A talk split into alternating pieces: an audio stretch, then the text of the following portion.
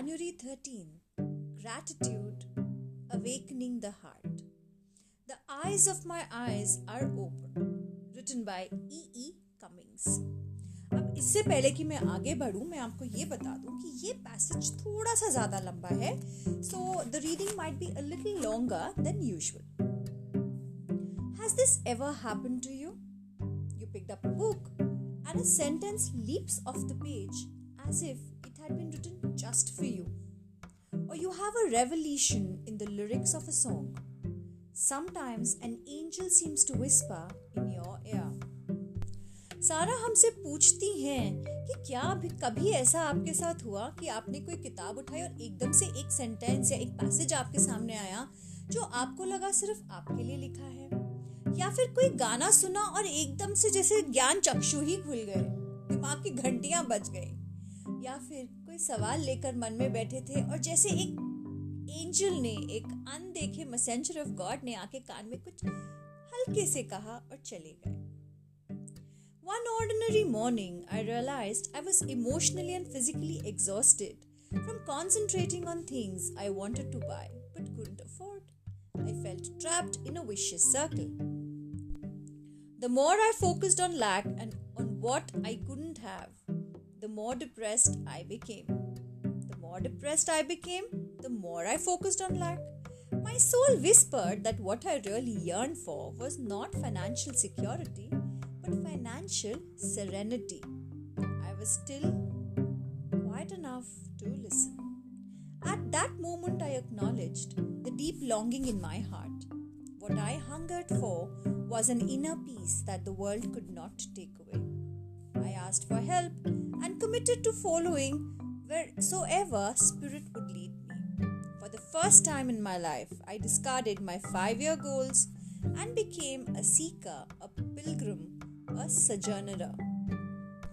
Sara कहती हैं एक नॉर्मल सी मॉर्निंग ऑर्डिनरी सी मॉर्निंग सुबह जब वो उठी तो उन्होंने रियलाइज किया वो इमोशनली और फिजिकली थक चुकी थी क्योंकि उनका हंड्रेड परसेंट कॉन्सेंट्रेशन उन चीज़ों पे होता था जो उन्हें चाहिए और जिसे वो अफोर्ड नहीं कर सकती। और उनको लगता था, मैं वो एक चक्रव्यूह में फंस गई हैं, जिसका कोई एंड ही नहीं है, जिसके, जिसका कोई तोड़ ही उन्हें नहीं मिल रहा। जितना ज़्यादा वो फोकस करती उन चीज़ों पर जो वो नहीं खरीद पाती थी द फीलिंग ऑफ़ लैक पर द फीलिंग ऑफ़ डेप्रिवेशन पर, उतना वो ज़्यादा डिप्रेस्ड हो जाती। जितना ज़्यादा वो डिप्रेस्ड होती और उनको दिखता कि मेरे पास क्या क्या नहीं है।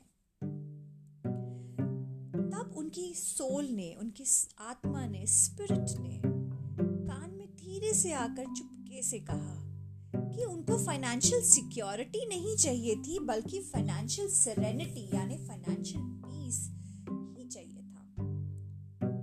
उन्होंने अपने मन को शांत किया, चित्त को शांत किया। तब उन्होंने रियलाइज़ किया कि उनको सच में चाहिए क्या था। उनको एक अंदर, अंदरूनी पीस यानी कि आत्मा की शांति चाहिए थी जो दुनिया ले ही ना पाए उनसे।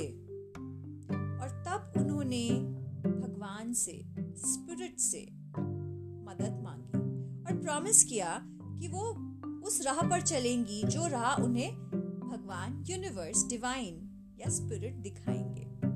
और ज़िंदगी में पहली बार उन्होंने अपना पाँच साल का जो गोल बनाया था उसको उठाकर फेंका और एक सीकर बन गई एक स्टूडेंट बन गई एक एक्सप्लोरर बन गई जिनका काम बन गया ज़िंदगी के अपनी आत्मा के सवालों के जवाब When I surrendered my desire for security and sought serenity instead, I looked at my eyes with open eyes. Sorry, I looked at my life with open eyes. I saw that I had much for which to be grateful. I felt humbled by my riches and regretted that I took for granted the abundance that already existed in my life. How could I expect more from the universe when I didn't appreciate what I already had? और सारा बताती है कि जैसे ही उन्होंने surrender कर दिया अपने नीड या डिज़ायर को सिक्योरिटी के लिए। और वो सेरेनिटी शांति को ढूँढने लगी। उन्होंने ऐसा लगा उन्हें कि जैसे वो अपनी ज़िंदगी को पहली बार खुली आँखों से देख रही हैं। एंड उन्होंने रियलाइज़ किया कि उनके पास इतना कुछ है जिसके लिए उन्हें ग्रेटफुल होना चाहिए थैंकफुल होना चाहिए।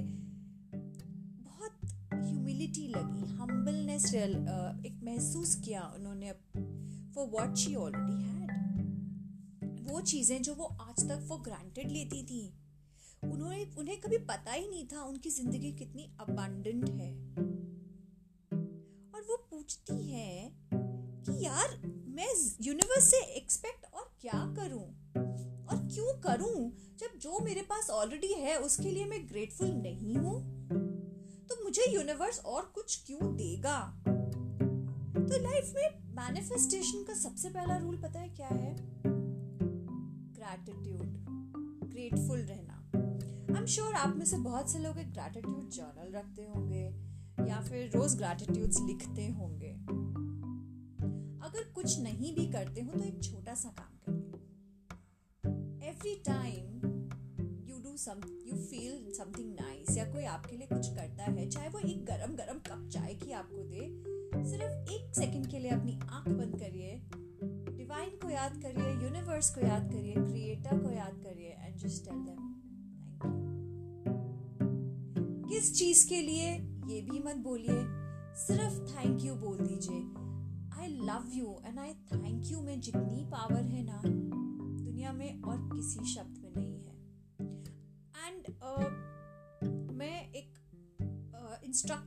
फॉर हो अपोनो पोनो ये एक हवायन टेक्निक है। जब से ये टेक्निक मेरी ज़िंदगी में आई है it has changed my perspective four lines please forgive me I am sorry I love you I thank you ये आपको ईगो से दूर कर देती है जजमेंट से दूर कर देती है कंक्लूजन से दूर कर देती है एंगर इरिटेशन से दूर कर देती है एक्सपेक्टेशन से दूर कर देती है।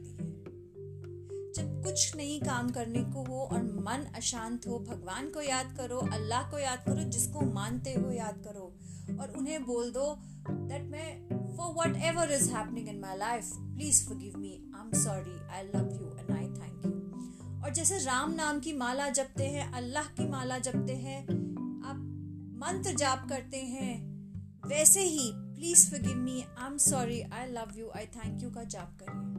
और ये चार लाइंस आपकी ज़िंदगी को बदल देगा। और जब कुछ स्पेशल हो, जब ज़िंदगी में कोई भी कुछ आपके लिए करे, कमरे में झाड़ू हो, किसी ने बर्तन साफ़ कर दिए हो, किसी ने आपको गर्म खाना दे दिया हो तो पता है क्या करिएगा? आँखें बंद करिए, उस इंसान को भी दुआ दीजिए और अपने भगवान को बोलिए I love you and thank you and your life will change ये मेरी गारंटी है, क्योंकि तीन चार साल मैंने सिर्फ़ यही करके अपनी लाइफ चेंज करी। खैर एज अ कोच मैं बहुत काम भी कर रही थी बट जब मेरी ज़िंदगी में एक प्रॉब्लम आई जब कुछ हुआ तो सबसे पहले चार ही लाइनें आती थी। Please forgive me I am sorry I love you and I thank you moving ahead Immediately, I made an inventory of my life's assets my health, a wonderful husband, a beautiful and happy daughter, their health, our home, small but comfortable, and three precious pets who daily bring me faithful companionship and great joy. There's always plenty of good food on the table and wine in the pantry. We are blessed with so many wonderful friends who care deeply about us and share in our lives. और जैसे ही सारा ने realise किया कि उनके पास जिंदगी में बहुत कुछ है उन्होंने एक इन्वेंट्री बनाई कि उनकी लाइफ में क्या अबांडेंस है तो उन्होंने रियलाइज़ किया उनकी अपनी हेल्थ एक बहुत अच्छे हस्बैंड एक बहुत ही प्यारी सी बेटी तीन छोटे छोटे नोटी नोटी प्यारे प्यारे पेट्स कुछ अच्छे फ्रेंड्स अच्छा खाना एक वाइन सेलर जो हमेशा भरा था इससे ज़्यादा इंसान को और क्या चाहिए था बट सारा यहाँ नहीं रुकी Once I started, my list grew. I loved my work. It was being sent out into the world and had been well received. Many women, women had let me know that my first book had enriched their lives. I truly believe that what you give to the world will be returned to you. Maybe, maybe not all at once or in the way you expected. But if you give your very best, the very best will come back to you. Now was the moment to live my beliefs.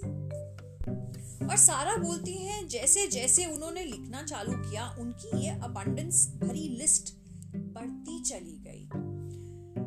उन्हें अपने काम से बहुत प्यार था, उनकी first book से बहुत से औरतों को यू नो हेल्प मिली थी सपोर्ट मिला था। और सारा सच में ये मानती थी कि जो भी हम ज़िंदगी, दुनिया में देंगे, वो हमें वापस मिलेगा। और इसको आप law of cause and effect कह लीजिए, इसको आप लॉ ऑफ़ कर्मा कह लीजिए, इसको आप कह लीजिए what you give is what you get इसको कह लीजिए life is an reflection of what you give ultimate reality तो ये है कि जो भी दोगे, वो ही वापस आएगा। ज़रूरी नहीं है कि ये उसी तरह से आए जैसे आप एक्सपेक्ट करते हैं या उस समय में आए जब आप चाहते हैं वो आए, या फिर हो सकता है ये सारा कुछ एक बार में आए भी नहीं। लेकिन when the divine time is there and it is correct when the divine wills you are ready वो आएगा। आपको सिर्फ़ इतना सा करना है जो दे, अपना बेस्ट दे। ये सोच के मत दे कि वो मुझ पे, मुझे वापस मिलेगा। ये सोच के दे कि ये मेरा धर्म है, ये मेरा कर्म है। जैसे कि गीता में भी लिखा है, कर्म कर, फल की चिंता मत कर। वैसे ही आप अपना कर्म करें, अपनी आत्मा, तन, मन, सबसे। और आपको उसका रिज़ल्ट आपके अनुसार तो नहीं but divine timing divine patience and divine cause and effect जिसको बोले या कर्म के हिसाब से ज़रूर मिलेगा। सही समय पे सही मात्रा में जब आपको उसकी सबसे ज़रूरत होगी। और सारा ने रियलाइज़ किया कि उनके लिए वही क्षण था अपनी ज़िंदगी जीने का अपने बिलीव्स को रियलिटी में लाने का। When I looked at my life's ledger, I realized I was a very rich woman. What I was experiencing was a merely temporary cash flow problem. Finally, I came to an inner awareness that my personal net worth couldn't possibly be determined by the size of my checking account balance, and neither can yours. और ये बहुत ज़रूरी है आप सबके लिए समझना जब उन्होंने ये इन्वेंट्री देखी जो उनकी लाइफ में अबंडेंस दिखाती थी उन्हें तो उन्होंने रियलाइज़ किया कि वो बहुत ज़्यादा रिच थी क्योंकि रिचनेस सिर्फ़ पैसे से नहीं होती। हेल्थ से होती है रिलेशनशिप से होती है कंफर्ट से होती है, बहुत सारी और चीज़ों से होती है। एंड पहली बार शायद सारा ने रियलाइज़ किया कि प्रॉब्लम ये नहीं थी कि वो रिच नहीं थी प्रॉब्लम ये थी कि लिक्विड कैश फ्लो की प्रॉब्लम थी। वो भी टेम्पररीली बिकॉज़ देवी है, लक्ष्मी है, पैसा है आएगा जाएगा आएगा जाएगा फाइनली उन्हें एक अवेयरनेस आई कि उनकी जो पर्सनल वर्थ है वैल्यू है, वो उनके बैंक बैलेंस या उनके पास कितने रुपए हैं, उससे नहीं बनती थी। बल्कि इससे बनती थी जो उनके पास ऑलरेडी था relationships health inner peace awareness spiritual richness abundance बहुत तरीके की होती है मेरे दोस्त। तो ये चीज़ आप भी याद रखिएगा कि आपकी अपनी नेटवर्थ पैसे से नहीं सिर्फ़ कमाई, बनाई जाती या आप उसे मेजर नहीं कर सकते पैसे से।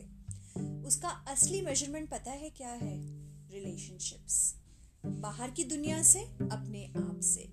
Spiritual connect spiritual growth health इन सब चीज़ों को मिलाकर जब हम एक मेज़रमेंट लेते हैं तो हम रियलाइज करते हैं हम वाकई में कितने रिच हैं It doesn't matter how awareness arrives. What matters is that it comes. My heart began to overflow with gratefulness. I started giving thanks for everything. Daisies in a jelly jar on my kitchen wall, kitchen windowsill, the sweet fragrance of my daughter's hair, the first sip of tea in the morning, pork roast with apples and cranberries for Sunday supper, hearing the words I love you before I went to sleep.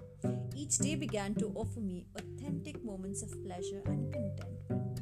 But hadn't they before? The difference was that I was now noticing and appreciating each day's gifts. The power of gratefulness cut me by surprise. और सारा कहती है awareness आनी चाहिए भाई कैसे भी आए ज़रूरी ये नहीं है वो कब आएगी या कैसे आएगी ज़रूरी है कि वो हमारी लाइफ में आ जाए।